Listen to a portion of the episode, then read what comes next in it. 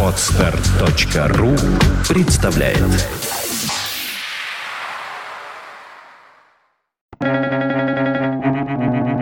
Свободное радио Компьюлента. Я не обязан верить, что один и тот же Бог одарил нас чувствами, здравым смыслом и разумом, и при этом требует, чтобы мы отказались от их использования. Галилео Галилей.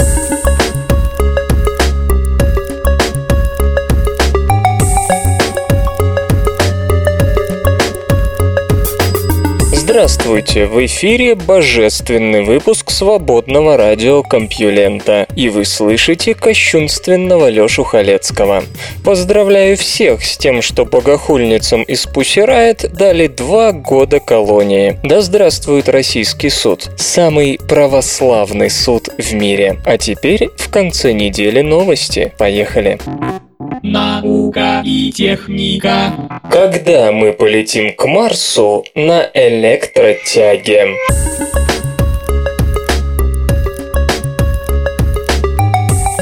Гибридная миссия по забору и доставку на Землю грунта с Марса может оказаться много дешевле и несколько быстрее, полагают исследователи. Почему? Из-за радикального снижения веса, необходимого для экспедиции топлива, поскольку использование электрической тяги позволит резко увеличить скорость межпланетного аппарата. Шансы на то, что после 2020 года у нас будет надежная технология, пригодная для миссии по доставке грунта с Марса, кажутся весьма высокими, отмечает Вольфганг Зибольд, физик из Германского центра авиации и космонавтики. Химические ракеты позволили человеку выйти в космос и до сих пор надежно служат ему. Достаточно вспомнить недавнюю доставку Curiosity на Марс. Но их возможности ограничены. Именно поэтому полет на Красную планету длится больше полугода и нуждается в целом ряде гравитационных маневров. Как отмечает господин Зимбольд, в случае случае, если миссия к Марсу применит для разгона ионные двигатели, находясь на орбите Земли, где солнечный свет еще достаточно интенсивен, ее основной аппарат сможет обрести значительную скорость уже в самом начале путешествия. При этом экономия на снижении массы ракетного топлива с лихвой компенсирует рост массы от установки дополнительных солнечных батарей, необходимых для питания ионных двигателей. По предварительным расчетам специалистов центра, аппарат, несущий марсоход, способный осуществить забор грунта, потребует всего 20 киловатт мощности, что примерно равно энергетическим потребностям больших телекоммуникационных спутников, находящихся на геостационарной орбите Земли. Кроме того, меньшая масса такого космического аппарата даст возможность использовать для его вывода более дешевый Союз ФГ, а не тяжелый носитель Ариан 5. Впрочем, в публикации, появившейся в свежем номере акта «Астронаутика», исследователь указывает и на некоторые сложности, связанные с организацией полета к Марсу на электротяге. И дело не только в небольшом количестве окон в районе 2020 года, то есть моментов, когда полет выгоден с логистической точки зрения. По опыту эксплуатации Международной космической станции известно, что чем больше площадь солнечных батарей в космосе, тем сильнее они страдают от ионизирующей радиации космических лучей. Очевидно, что для надежного решения задач марсианской миссии потребуются более устойчивые к такому роду воздействиям фотоэлементы, которые также неплохо было бы сделать тоньше и легче существующих. Солнце остается почти правильной сферой даже в минуты сильного волнения.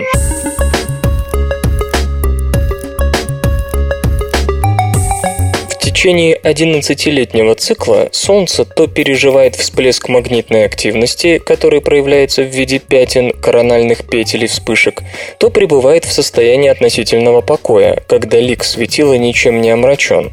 Новые исследования показывают, что несмотря на такие перемены, шаровидная форма Солнца остается на удивление постоянной. Надо сказать, ближайшая к нам звезда – одна из самых правильных сфер, которые когда-либо доводилось измерять человеку.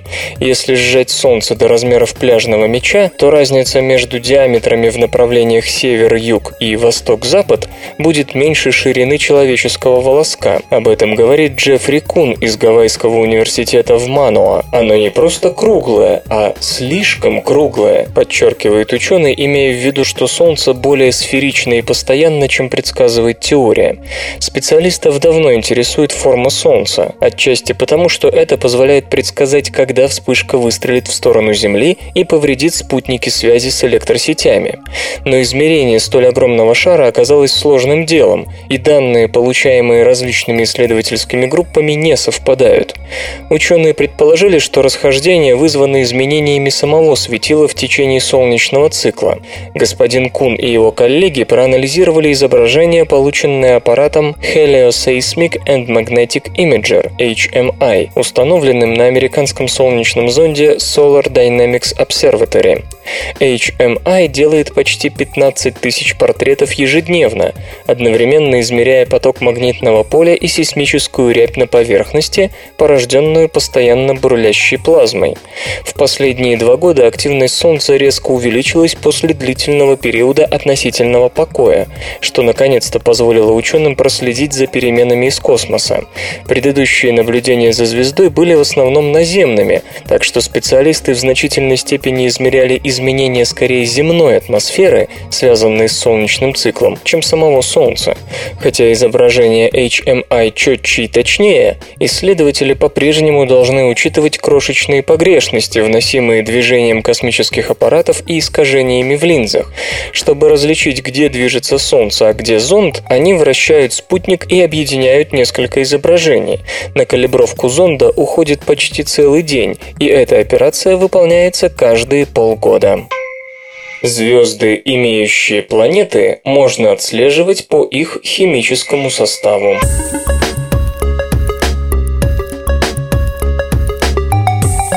Долгое время тезис о прямой связи металличности с наличием у звезды планеты находился под сомнением. Даже звезды, имевшие металличность ниже солнечной, могли похвастаться целым скопищем планет. С другой стороны, никто не мог гарантировать, что у звезд с невысоким содержанием элементов тяжелее гелия планет действительно нет, ведь обнаружить экзопланету рядом с такими светилами гораздо труднее. Именно поэтому астрономы из астрофизического центра университета Порту, Португалия, Португалия, взялись за исследование достоверно известных звезд с экзопланетами, чтобы выяснить, есть ли в их химическом составе действительно бесспорные маркеры. Руководитель работы профессор Вардан Адибикян использовал снимки высокого разрешения, сделанные высокоточным эшелеспектрографом Европейского космического агентства HARPS. Они имели отношение к 1111 солнцеподобным желтым звездам, спектральные классы F, G и K. 109 из них с высокой степенью достоверности имеют планеты размером с Юпитер, а 26 размером с Нептун. При анализе химического состава выяснилось, что эти звезды богаты марганцем, кремнием или титаном, особенно в сравнении с количеством железа. Поясню, у светил, в составе которых было относительно много железа, но небольшое количество марганца, кремния и титана, крупных планет замечено не было. Чаще всего эта закономерность наблюдалась для марганца. Это означает, что некоторые металлы, помимо железа, также вовлечены в процессы планетообразования, особенно в тех случаях, когда железа в таких звездах меньше, чем у нашего Солнца. Кроме того, эта связь марганца с наличием планет может наложить серьезные ограничения на модели планетообразования, особенно для планет с низкими массами, замечает господин Адибикян.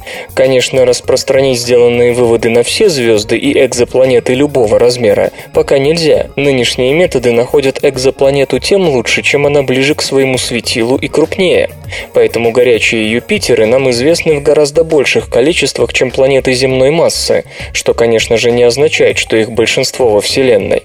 Словом, мы не можем с уверенностью утверждать, что вокруг примерно тысячи беспланетных, как мы о них думаем, звезд, в действительности нет небесных тел малой массы. Но бесспорно, новые данные позволяют предположить, что для образования планет размером с Нептун, Юпитер и больше, по всей видимости, действительно необходимо сравнительно высокое содержание марганца, а также кремния или титана. Трупы звезд могут поддерживать жизнь на своих планетах.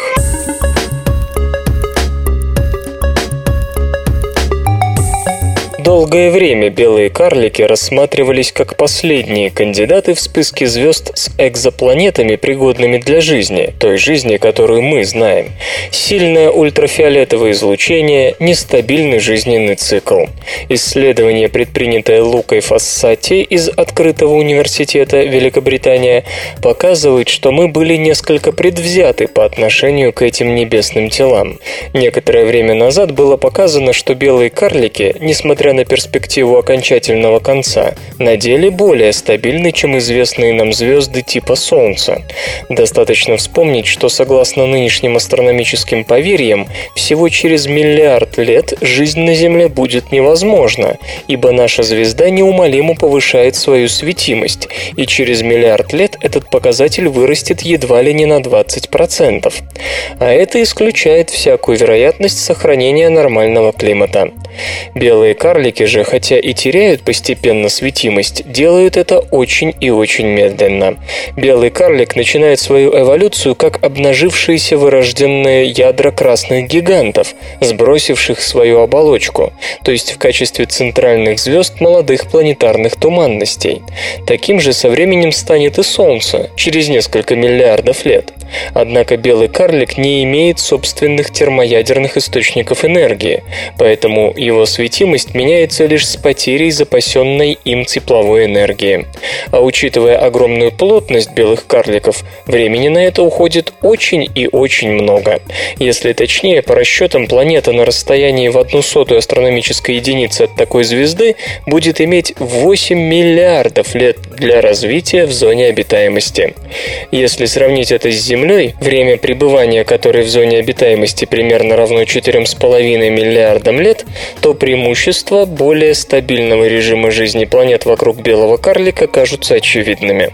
После того, как данные такого моделирования были опубликованы, посыпался град возражений, опиравшихся в основном на то, что ультрафиолетовое излучение белых карликов на расстоянии в одну сотую астрономической единицы будет настолько мощным, что не только существование, но и возникновение жизни на таких планетах будет исключено. Лука Фассати и коллеги проверили это предположение методами численного моделирования. Проведя симуляцию условий, создающихся в окрестностях типичного белого карлика, у которого температура поверхности около 5000 кельвинов, на удалении в одну сотую расстояние Земли от Солнца, ученые наложили их на состав и толщину нынешней земной атмосферы. Выяснилось, что такая планета-близнец будет получать в среднем в 1,6 раза больше ультрафиолета, чем получает ее поверхность Земли сегодня. С астробиологической точки зрения это относительно умеренная доза, полагает господин Фассатти. И в самом деле, названный объем ультрафиолета будет означать более активную генерацию озона в стратосфере и потенциально более плотное экранирование поверхности планеты от ультрафиолетовых лучей. Параллельно исследовался вопрос о спектральном составе видимого излучения, которое получит растительность второй белокарликовой Земли. Удивительно, но отличий найти не удалось. Можно даже предположить, что если пути биологической эволюции более или менее универсальны, то растительный мир планеты у белого карлика будет в основном зеленым. Растения с листьями другого цвета есть и на Земле, но их немного. Более того, группа Фассатти полагает, что белый карлик даже эффективнее красных карликов в поддержании жизни в своих окрестностях. Вспышки на поверхности звезд класса М значительно мощнее тех, что возникают на нашем Солнце, и теоретически должны гораздо сильнее отражаться на потоке частиц, попадающим на планеты вокруг них. В то же время белый карлик вообще лишен пятен и периодической активности, что резко смягчает условия для возникновения и существования жизни на планетах таких систем. Проведенная оценка обитаемости планет белых карликов – отличный способ преодолеть предвзятое представление об этих системах. Однако остается вопрос, как планета попадет на расстояние в одну сотую астрономической единицы от белого карлика. Рассмотрим ситуацию на примере нашей системы. Ведь тоже Солнце перед тем, как стать такой звездой, расширится до орбиты Марса, поглотив попутно и Землю, и Венеру, и Меркурий. После срыва оболочки красного гиганта, оставшийся на его месте белый карлик будет слишком далеко от планет земной группы, если бы они и задержались в опустошенной Солнечной системе.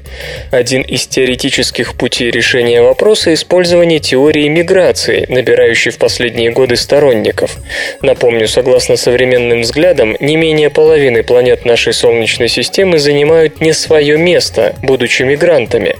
Очевидно, сброс оболочки красным гигантом вполне может инициировать новый цикл миграции планет, которые после ряда пертурбаций могут оказаться на стабильных орбитах вокруг белого карлика. И вот тогда кандидатами в новую Землю могут стать бывшие газовые гиганты, потерявшие внешний газовый слой под интенсивнейшим потоком звездного ветра, уносившего оболочку красного гиганта на поздних стадиях его эволюции. Впрочем, если этот сценарий верен, обнаружить такие планеты будет очень сложно. У белого карлика и так малая светимость, а если вокруг них нет газовых гигантов, которые проще всего обнаруживаются имеющимися методиками, то найти там хоть какую-то планету будет, несомненно, экстремально трудно. Собственно, пока ни одной такой находки и не было сделано, хотя предположения, как минимум в отношении ближайшего к нам белого карлика, уже выдвигались. Железо и, и, и, и, и, и гаджеты.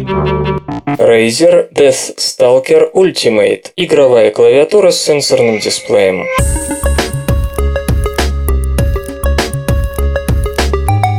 Компания Razer в сентябре начнет продажи игровой клавиатуры Death Stalker Ultimate, использующей фирменный интерфейс Switchblade User. Концепция Switchblade User позаимствована у ноутбука Razer Blade. Справа от основной клавиатуры расположено 10 кнопок со встроенными мини-дисплеями.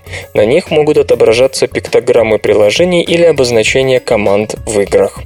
Под этими кнопками размещен вспомогательный мультитач-экран с диагональю около около 4 дюймов. Тачскрин функционален в двух режимах. В одном он отображает сопутствующую информацию, а в другом играет роль сенсорной панели управления с поддержкой жестов. Клавиатура Death Stalker Ultimate оснащена трехцветной подсветкой. Поддерживается одновременное распознавание до 10 нажатий. Система Razer Synapse 2.0 позволяет сохранять пользовательские профили в сетевом облаке с последующим доступом с любого подключенного к интернету компьютера доллара. Приобрести новинку можно будет по ориентировочной цене в 250 долларов. Эти забавные ученые когда юный Моцарт в семилетнем возрасте давал концерты во Франкфурте на Майне, к нему подошел мальчик лет 14. «Как замечательно ты играешь! Мне никогда так не научиться!» «Отчего же? Ты ведь совсем большой! Попробуй, а если не получится, начни писать ноты!» «Да я пишу вообще-то, только стихи!» «Ого, это ведь тоже очень интересно! Писать хорошие стихи, вероятно, еще труднее, чем сочинять музыку!» «Отчего же? Совсем легко, ты попробуй!» Собеседником Моцарта был Гёте. Наука и техника. Как муравьи поддерживают биоразнообразие растений.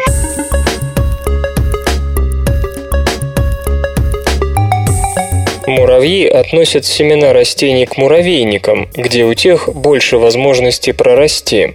Кроме того, поскольку семена не удаляются слишком далеко от родительского дерева, эта муравьиная помощь способствует появлению генетически разнородных очагов в популяции и возникновению новых видов растений.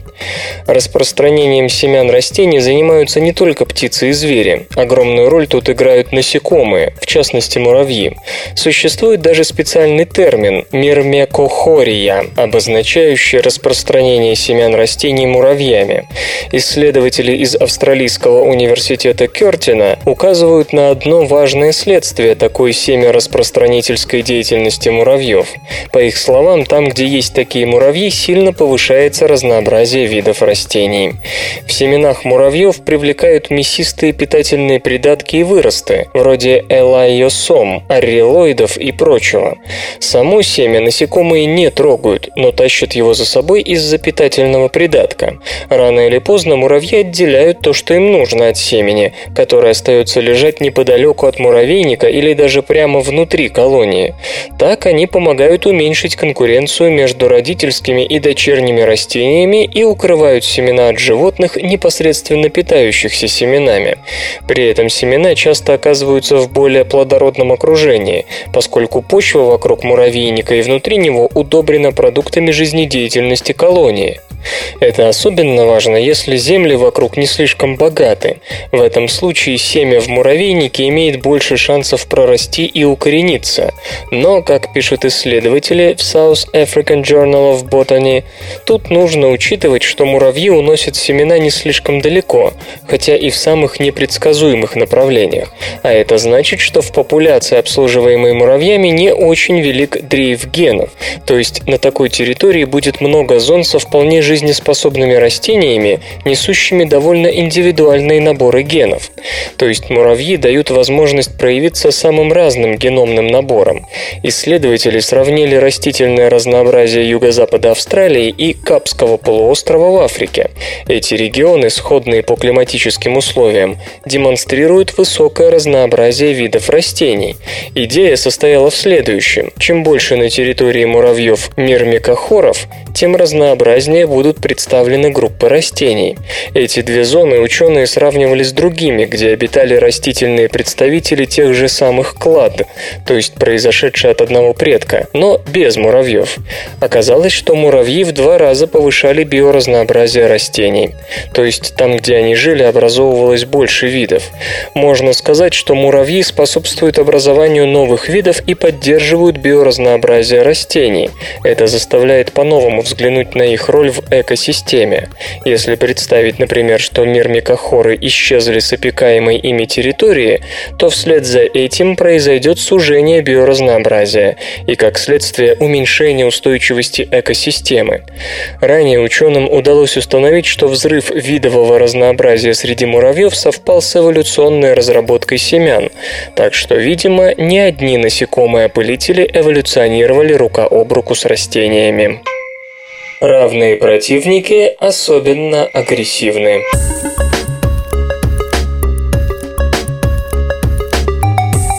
Психологи подтвердили, что группы людей, как и одиночки, не терпят равносильного игрока. Столкновение с тем, кто равен по силам, вызывает большую агрессивность и жестокость по отношению друг к другу у обеих сторон конфликта. Когда сталкиваются два равных по силам соперника, они звереют гораздо быстрее, нежели тогда, когда борьба идет между заведомо слабым и заведомо сильным. Равные шансы вызывают дополнительную агрессию, свирепость и жестокость. Такая реакция есть и у животных, и у человека. Правда, до сих пор психологи наблюдали это в столкновениях один на один.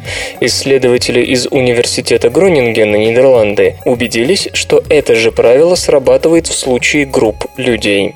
Ученые проанализировали поведение футбольных команд немецкой Бундеслиги. Чтобы оценить степень подготовки коллективов, психологи использовали показатели конкурентоспособности, называемый способностью контролировать ресурсы. Он учитывает не только физические характеристики, уровень подготовки, слаженность действий и тому подобное, но и статистику прошлых столкновений со знакомыми противниками. Всего в расчет бралось свыше полутора тысяч матчей, сыгранных за пять лет. В статье, опубликованной в журнале Biology Letters, авторы пишут, что в среднем число нарушений составляло 38,76 за матч. Если в игре участвовали равносильные команды, показатель возрастал до 39,5 0,15.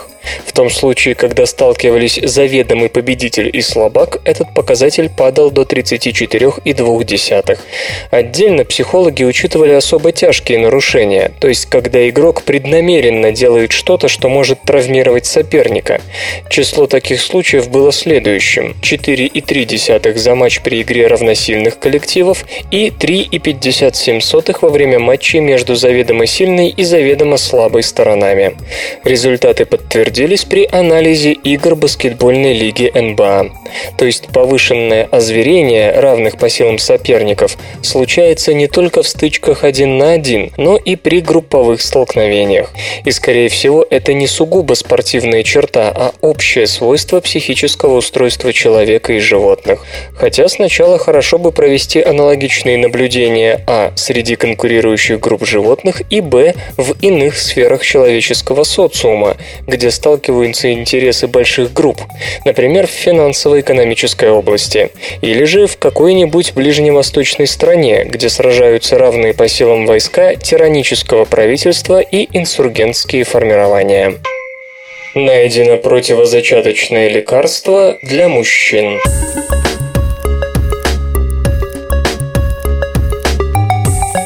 Получено соединение, позволяющее обратимо затормозить образование зрелых сперматозоидов. В смысле разнообразия противозачаточных средств мужчинам не так повезло, как женщинам. В то время как дамы располагают множеством гормональных препаратов, сильному полу приходится довольствоваться презервативами и вазоктомией. Разумеется, мужские половые гормоны описаны досконально. О том, что они делают в мужском организме, прекрасно известно. Поэтому потенциальные способы гормональной контрацепции для мужчин давно разработаны, но их клиническому применению препятствуют две причины. Во-первых, эффективность такой контрацепции для мужчин сильно зависит от каждого конкретного случая. Буквально одна и та же доза одного и того же препарата может сработать у одного и не сработать у другого. Кроме того, противозачаточные гормональные препараты для мужчин обычно направлены против тестостерона. В итоге, кроме противотестостеронового препарата, препарата мужчинам приходится принимать и сам тестостерон, чтобы поддержать мышечную массу и либидо. Наконец, мужские гормональные контрацептивы чреваты побочными эффектами, и эффекты эти учесть гораздо труднее, чем у женщин. У женщин мерилом безопасности препарата служит способность забеременеть и родить здорового ребенка. У мужчин же такого контроля качества нет. Поэтому многие исследователи, работающие в этой области, пытаются найти альтернативные негормональные гормональные способы лекарственной контрацепции для мужчин. Не так давно исследователи из Эдинбургского университета предложили использовать для этого открытый ими ген мужского бесплодия. Мутации в нем тормозили созревание сперматозоидов, и если научиться управлять этим геном, это дало бы эффективное противозачаточное средство с обратимым эффектом. По похожему пути пошли ученые из медицинского колледжа Бейлора, опубликовавшие статью с результатами своих экспериментов экспериментов в журнале Cell. На сей раз объектом исследования стал белок BRDT. Он синтезируется только в семенниках и несет в составе молекулы так называемый бромодомен. Этот домен позволяет белкам, в составе которых он есть, связываться с модифицированными аминокислотами в других белках – гистонах. Гистоны, как мы знаем, организуют упаковку ДНК и определяют, какие гены будут активны, а какие нет. Следовательно, те белки, которые взаимодействуют с гистонами, имеют возможность влиять на активность ДНК и в буквальном смысле вершить судьбу клетки. Исследователи опирались на эксперименты коллег из Колумбийского университета, которые показали, что если у BRDT отрезать этот самый бромодомен, это замедлит формирование зрелых сперматозоидов у мышей, как раз из-за неполадок в упаковке ДНК у клеток предшественниц сперматозоидов. Авторы работы решили не вмешиваться в структуру белка, не мутировать его ген, а вместо этого синтезировали соединение, названное ими JQ1. Это вещество связывалось с белком BRDT, не давая ему работать. JQ1 вводили самцам мышей и в течение шести недель измеряли у них объем семенников. К концу этого срока объем семенников падал на 60%. Это указывало на сильное уменьшение числа сперматозоидов, которые в них образовывались. Количество сперматозоидов действительно упало, причем на 90%. Кроме того, у оставшихся сперматозоидов была сильно нарушена подвижность. В итоге самцы мышей становились полностью бесплодными, но при этом никаких гормональных изменений у них не наблюдалось, и получается, либидо грызунов не страдала. Вообще говоря, этот препарат может подавлять работу и других сходных белков. Однако, по словам исследователей, никаких возможных побочных побочных эффектов в связи с этим они не наблюдали. Огромное преимущество JQ1, кроме того, состоит в том, что его эффект обратим. Спустя какое-то время после прекращения приема к самцам возвращалась плодовитость. Препарат действует где-то на средних стадиях превращения стволовых клеток в зрелые сперматозоиды, то есть сами стволовые клетки остаются нетронутыми. Исследователи собираются проверить изобретенное ими вещество на предмет более долгосрочных побочных эффектов. И если все пройдет нормально, мужская часть населения, возможно, наконец-то получит эффективную и безопасную противозачаточную таблетку. Хотя, думается, ее прямой эффект в виде уменьшения объема семенников может отпугнуть ни одного потенциального пользователя. Музычный перапынок. Когда-то эта песня уже звучала в эфире СРК, но по такому замечательному случаю можно и повторить. Группа «Телевизор», песня «Заколотите подвал». Средневековье Властелин колец отдыхает Реальность, данная нам в уе Рулит, зажигает Променяли серпы на кресты были никири чистые Покупали, продавали, соблюдали посты. Православные чекисты. Ой, мама, мама, матрица Ты будешь молчать, жрать и верить В золотого тельца, святого отца. Великой империи. Заколотите подвал Воняет Крыса в мавзолее Все наглее и злее. Власть гуляет свежих могилах растут. Куршевели смердит Кремлевская тварь Заколотите подвал. Заколотите подвал. Заколотите подвал. Заколотите подвал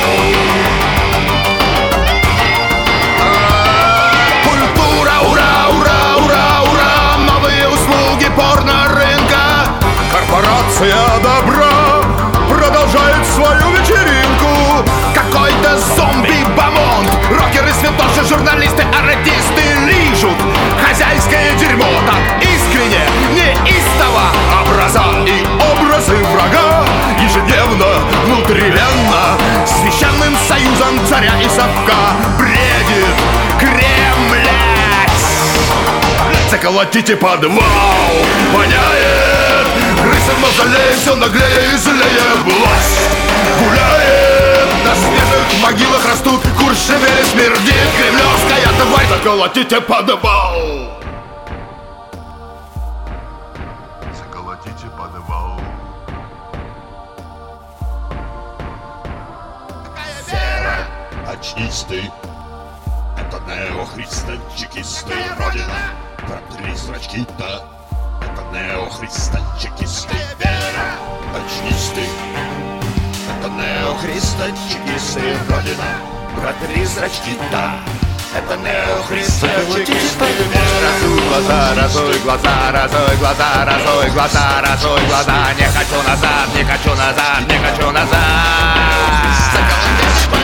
Разуй глаза, разуй глаза, разуй глаза, разуй глаза, разуй глаза. Не хочу назад, не хочу назад, не хочу назад Разуй глаза, разуй глаза, разуй глаза,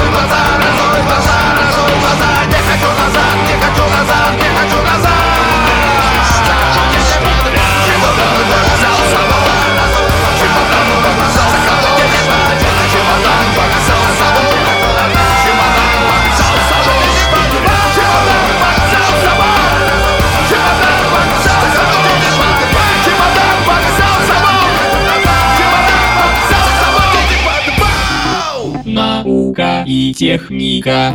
Обычное авто может стать гибридом с розеткой за 3000 долларов.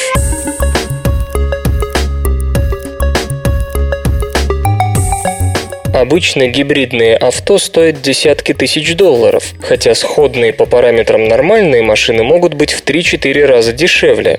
Группа студентов из Университета Среднего Теннесси под руководством экс-сотрудника IBM Чарльза Перри создала набор, позволяющий превратить любой автомобиль в гибрид, который заряжается от розетки. Цена вопроса какие-то 3000 долларов, что на порядок меньше стоимости среднестатистического гибрида. За счет чего?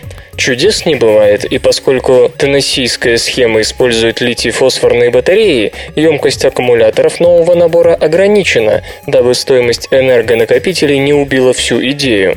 В комплект также входят два мотора колеса стандартных размеров, заменяющие родную пару.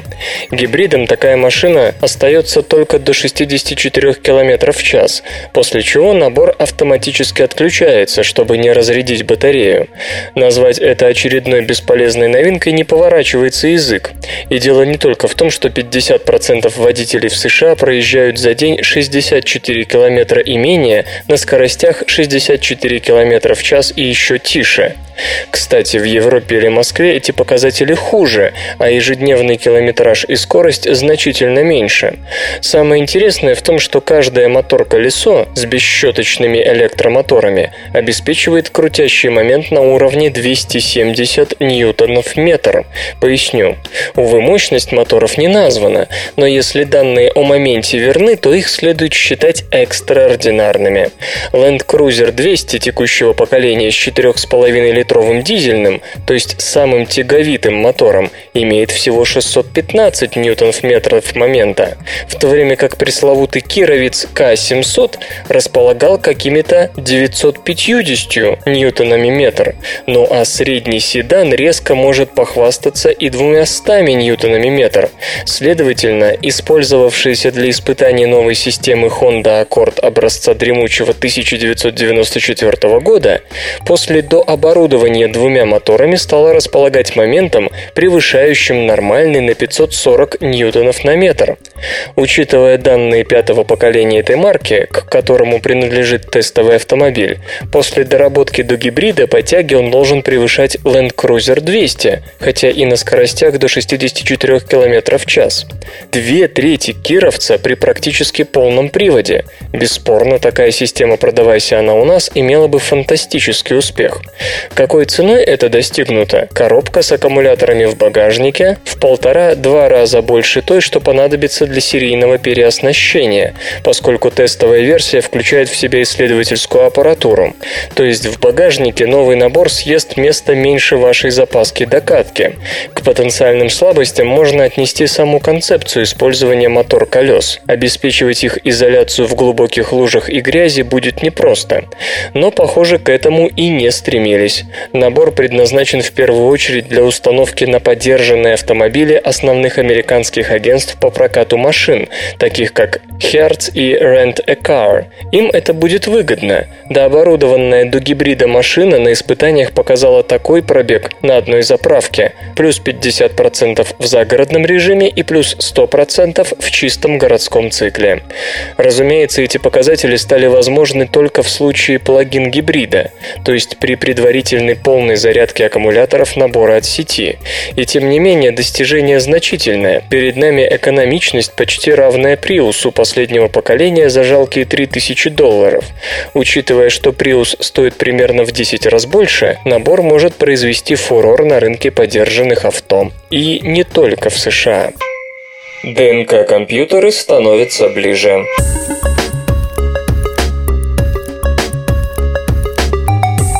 Создана технология, которая позволяет записывать любую информацию на молекулы ДНК без использования живых клеток. Если сравнивать информационную емкость обычного жесткого диска с ДНК, то ДНК ставит жесткий диск далеко позади.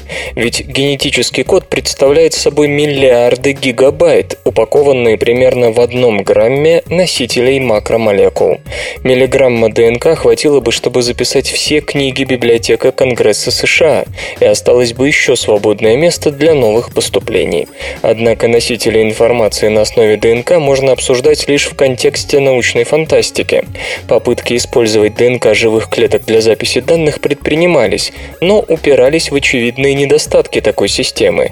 Во-первых, срок жизни клетки невелик, даже по сравнению с бумагой, а во-вторых, ДНК в клетке постоянно мутирует. Тут, конечно, напрашивается очевидное предложение – обойтись одной ДНК без клетки, и ученые из Гарвардской медицинской школы так и сделали. Для начала они взяли книгу, включающую в себя 53 тысячи слов и 11 изображений в JPEG-формате, и преобразовали их в HTML-код. В этом виде информация занимала 5,3 мегабит. Эти данные соотносились с четырехбуквенным кодом ДНК. Аденин и гуанин соответствовали единице, цитозин и тимидин – нулю.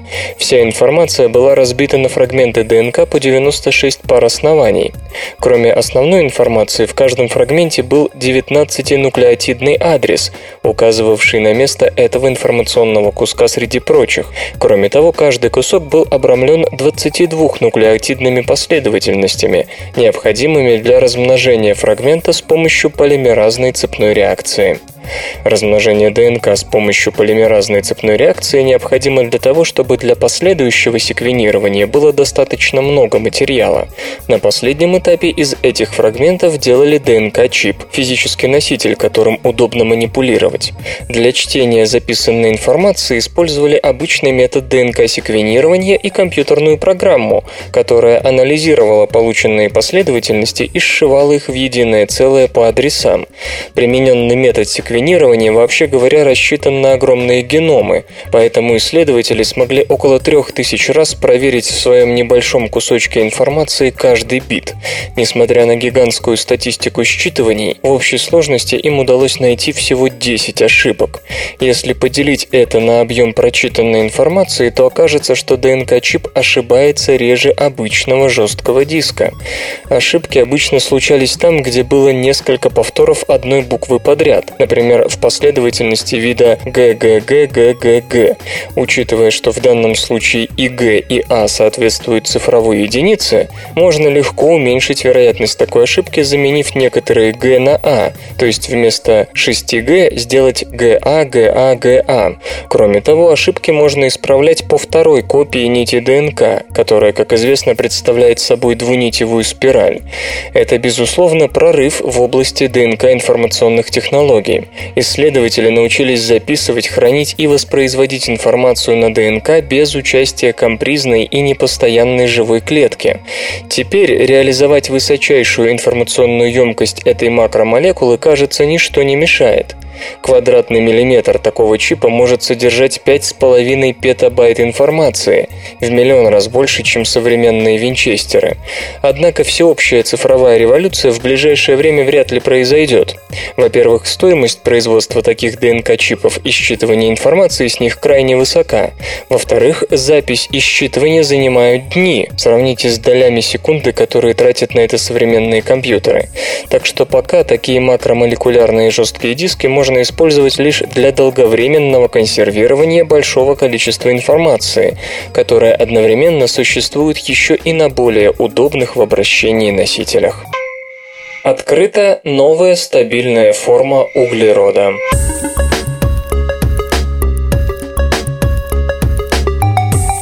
В институте Карнеги, США, получена новая форма очень твердых углеродных кластеров. Новый материал, совмещающий в себе элементы аморфной и кристаллической структур, неожиданно оказался тверже алмаза. Отчет об открытии опубликован в журнале Science. Углерод – четвертый по распространенности элемент во Вселенной. Он существует во множестве форм, похожий на пчелиные соты графен, карандашный графит, твердый алмаз, цилиндрические нанотрубки и, наконец, полые фуллерены. Некоторые из форм углерода кристаллические, что означает существование упорядоченной элементарной структуры, ближний порядок, повторяющийся во всех трех измерениях, дальний порядок. Другие формы аморфные, что в общем случае свидетельствует об отсутствии дальнего порядка. Безусловно, можно вообразить существование и своего рода гибридных продуктов, совмещающих элементы как кристаллической, так и аморфной структуры. Правда, в реальной жизни возможно, ничего такого для углерода до сих пор получено не было, хотя наука никогда не отрицала принципиальные возможности создания гибридов. Сотрудники Института Карнеги неожиданно для себя умудрились закрыть этот пробел, а начинали они с приготовления фуллеренов С60, в пространство между которыми внесли органический растворитель ксилол. Затем полученную систему спрессовали, чтобы всего лишь посмотреть на последствия стресса такого сорта. Хотя сложно представить, что именно ученые ожидали увидеть. Быть может, им не давали покоя лавры первооткрывателей графена? При относительно низком давлении фуллерены сохраняли стойкость конструкции, однако при дальнейшем увеличении силы сдавливания фуллереновые структуры разрушались с образованием более аморфных кластеров. При этом сами кластеры продолжали занимать вполне определенные места, образуя подобие кристаллической решетки. Помимо обнаружения новой формы углерода, ученые определили, что ее получение возможно только в очень узком интервале давлений, примерно 320 тысяч атмосфер, при которых углеродная структура образуется и не возвращается в исходное фуллереновое состояние после снятия стресса. Материал испытали на сдавливании в алмазной наковальне, при этом вмятина совершенно неожиданно осталась на самом алмазе, а это значит, что открыта новая сверхтвердая форма углерода. Какова роль ксилола, оказывается ключевая. В процессе сдавливания фуллеренов при отсутствии растворителя материал терял свою кристаллическую периодичность, а поскольку существует множество похожих на ксилол растворителей, то теоретически возможно создание целого набора новых, чуть различающихся углеродных аморфно-кристаллических решеток простым сдавливанием.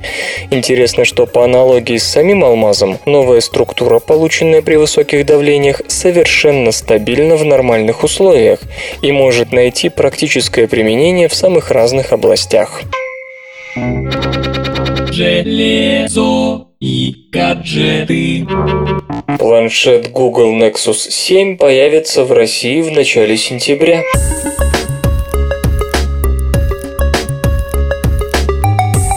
Названы сроки начала продаж и ориентировочная цена планшетного компьютера Google Nexus 7 на российском рынке.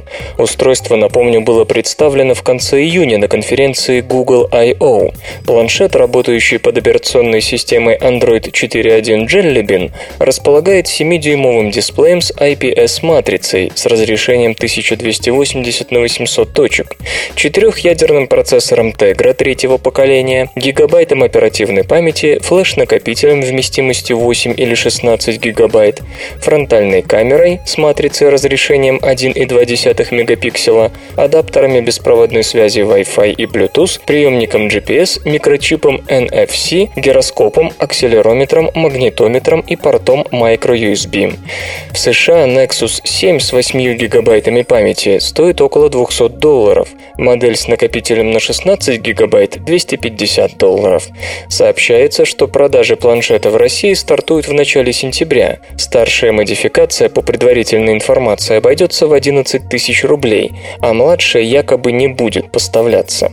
Участники рынка считают, что в целом перспективы Nexus 7 на российском рынке могут быть неплохими, однако ажиотажного спроса устройство скорее всего не вызовет. Планшет отличается высокой скоростью работы и качественным экраном, но при этом лишен 3G модуля и камеры. По оценкам Strategy Analytics, во втором квартале по всему миру было реализовано около 25 миллионов планшетов. Доля Android-устройств при этом составила приблизительно 29%.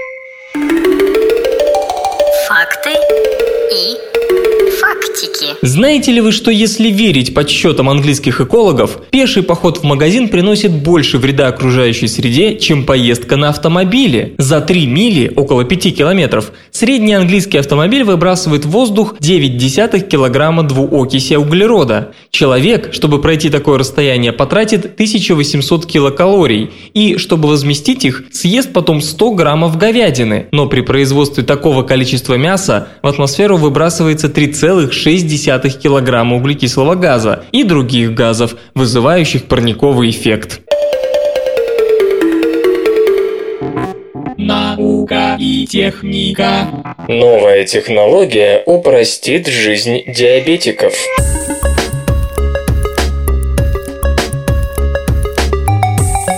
Для людей, страдающих диабетом и другими гормональными расстройствами, оставаться здоровыми – это значит сохранять бдительность. Чтобы достичь максимального эффекта при минимальном вреде организму, нужно четко соблюдать график приема лекарств, строго следя за их дозировкой. Но постоянная слежка за самим собой, боязнь пропустить нужный момент или вообще забыть о лекарстве, для многих больных, вынужденных делать регулярные инъекции, оборачивается не просто кошмаром, а каждодневным стрессом.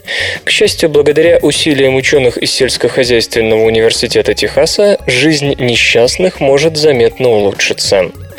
Итогом изысканий техасских ученых, подробности которых изложены в журнале Drug Delivery Letters, стало создание метода производства микроскопических частиц, кои, попав в кровоток, способны доставлять лекарственное вещество к месту назначения в теле больного. В отличие от аналогов, новые грузовые частицы потенциально смогут периодически администрировать дозы содержащихся в них медикаментов в течение дня. Подобная способность считается самой трудной для практической реализации. Если это удастся не только в теории, но и на практике, пациенты с гормональными расстройствами наконец-то распрощаются с многократным иглоукалыванием. Обычно грузовые частицы работают в одноразовом режиме, то есть лекарство высвобождается из переносящего его объекта либо медленно, но непрерывно, либо сразу в один момент. Иногда это действительно нужно, но в большинстве случаев совершенно не годится. К примеру, в случае диабета первого типа, когда инсулин должен поступать в организм через определенные промежутки времени. И вот тогда на сцену должны выйти наногрузовики, способные к периодическому высвобождению новых порций лекарства. Чтобы создать такие частицы, ученые обратились к использованию pH-чувствительного гидрогеля в паре с ионно-обменным материалом. При помощи ионообменника грузовые частицы подвергаются сложным химическим превращениям, приводящим к тому, что они то расширяются, то снова сжимаются. При каждом расширении створки частицы открываются, позволяя доле вещества выйти наружу. И наоборот, при сжимании створки закрываются, и остатки заключенного в частице препарата не могут попасть во внешнее пространство. Ионообменник же можно сравнить с конвертером, функционирующим на молекулярном уровне. Это вещество, состоящее из микроскопических кристаллов, которые встроены в основной материал грузовой частицы – гидрогель, помогает менять pH уровни внутри гидрогеля. Если точнее, то ионнообменник захватывает ионы натрия, высвобождая протоны и образуя молекулярное соединение. Вначале натрий диффундирует в гидрогель и запускает ионно-обменную реакцию, в результате которой образуются свободные протоны, и уровень pH в гидрогеле понижается, что вызывает сжатие частицы. Позже, когда pH уровень становится достаточно низким, ионно-обменная реакция начинает идти в обратную сторону, дабы восстановить равновесие. В этом случае уже гидроксид ионы диффундирует в гидрогель, нейтрализуя кислые протоны и образуя воду. Гидрогель же абсорбирует образующуюся воду и разбухает. Этот цикл набухания и сжатия можно повторять несколько раз в зависимости от наличия ионов натрия и гидроксила для проведения ионно-обменного процесса. Химики предсказывают существование двойных спиральных систем среди неорганических соединений.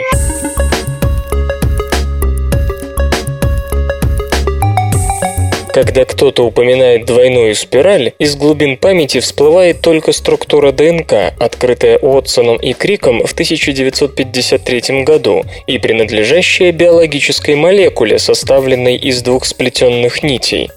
Ничего подобного ни в органической, ни тем более в неорганической химии до сих пор найдено не было. Однако человеческий разум не удержать. Ему все время хочется находить ответы на самые неожиданные, а иногда просто безумные вопросы вопросы. Вот один из них. Может ли двойная спиральная структура существовать в классе неорганических соединений? По мнению Александра Иванова, химика из Университета штата Юта, на свете нет ничего невозможного, а подобные ДНК-структуры возможны.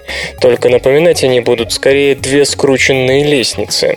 Геометрические структуры играют значительную роль в метаболизме и эволюции. С другой стороны, появление каких-то особых геометрических форм для неорганической химии – редчайшее событие.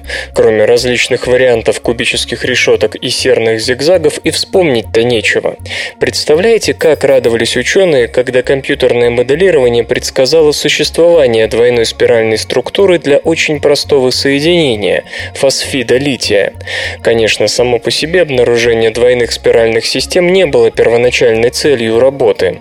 Ученые намеревались исследовать простые соединения лития и фосфора на возможность образования короноподобных структур, аналогичных тем, что встречаются у соединений серы. А результат оказался совершенно неожиданным. Пикантности ситуации добавляет то, что новые данные противоречат итогам другого исследования, проведенного в прошлом веке. Тогда для фосфидов лития были предсказаны гораздо менее затейливые структуры. Теперь же химики отваживаются предположить, что в жизни может существовать куда больше неорганических соединений, имеющих двойную спиральную структуру. Работа проводилась Александром Ивановым под руководством Александра Болдырева, профессора университета штата Юта, а начало ей было положено в РУДН профессором Константином Баженко и его британскими коллегами Эндрю Моррисом и Крисом Пикаром из Университетского колледжа Лондона. Отчет об исследовании опубликовал журнал Ангеватта Кеми. Предложен простой метод сортировки углеродных нанотрубок.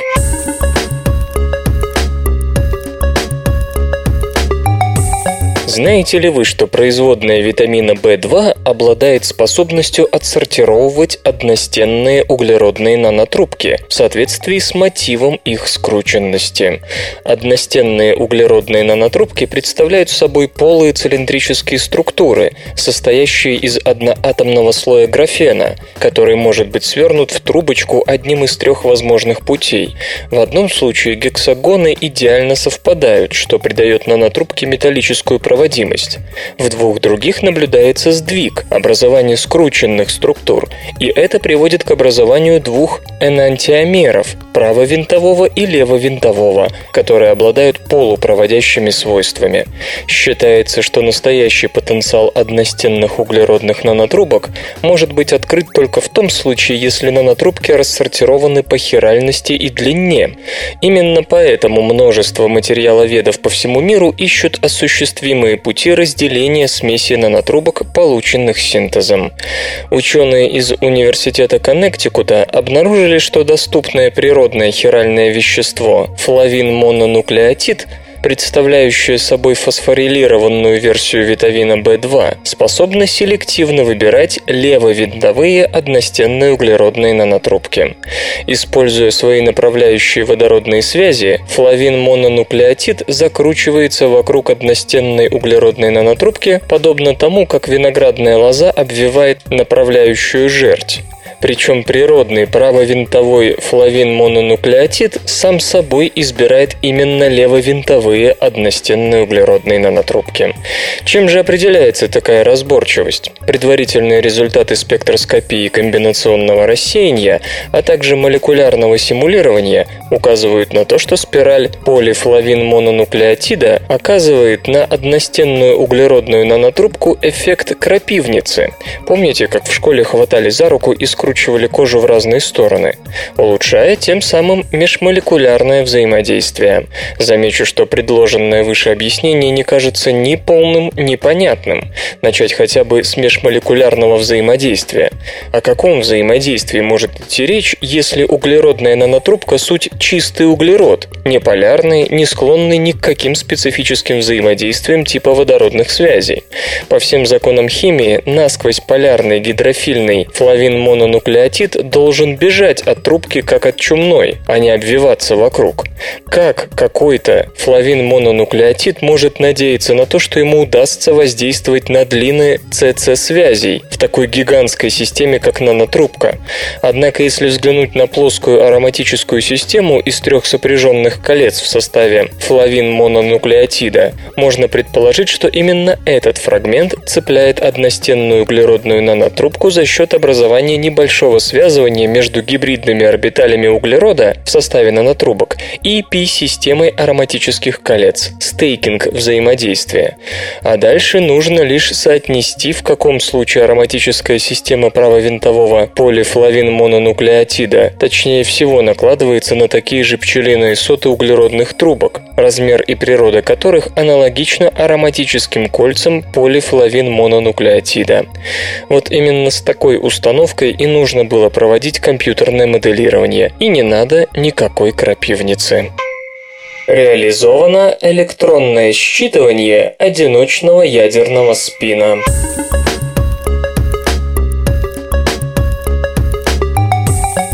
Физики из Франции и Германии экспериментально реализовали электронное считывание одиночного ядерного спина в устройстве аналогичном транзистору. Спины электронов и ядер, возможно, будут использоваться для предоставления информации в квантовом компьютере. К недостаткам электронов относят то, что они, активно взаимодействуя со средой, серьезно ограничивают время когерентности, длительность промежутка, на котором кубит сохраняет заданные квантовые свойства свойства. Ядра, напротив, очень хорошо изолированы от среды, но это естественным образом осложняет адресацию и манипулирование их спинами. Поскольку кубиты, построенные на основе ядерных спинов, все же кажутся более перспективны, ученые вынуждены разрабатывать комплексные схемы адресации, одну из которых мы недавно рассматривали. В ней задействованы единичные атомы углерода-13, находящиеся в искусственном кристалле алмаза миллиметровых размеров, с повышенным до 99,99% содержанием изотопа углерода-12. Состояние ядерного спина углерода-13 задавалось и считывалось посредством связанного с ним электронного спина, носителем которого стал NV-центр, азотно-замещенная вакансия, точечный дефект алмаза, возникающий при удалении атома углерода из узла решетки и связывании образовавшейся вакансии с атомом азота, который замещает углерод в соседнем узле. Так вот, носителем стал NV-центр, расположенный в одном-двух нанометре от углерода-13. Авторы нашли чуть более технологичную методику считывания, основанную на использовании одномолекулярного магнита. Этим термином обозначают соединения при определенной низкой температуре, демонстрирующие устойчивую намагниченность чисто молекулярной природы. В сердце магнита находился металл тербий, окруженный множеством атомов атомов углерода, азота, водорода и кислорода. К этой металлоорганической конструкции физики подвели наноразмерные золотые электроды, получив полный аналог транзистора.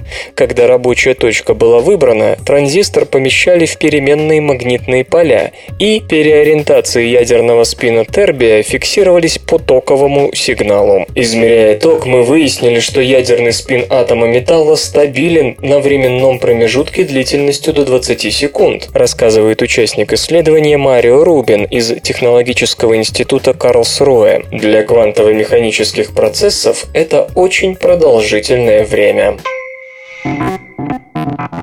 Свободное радио Компьюлента.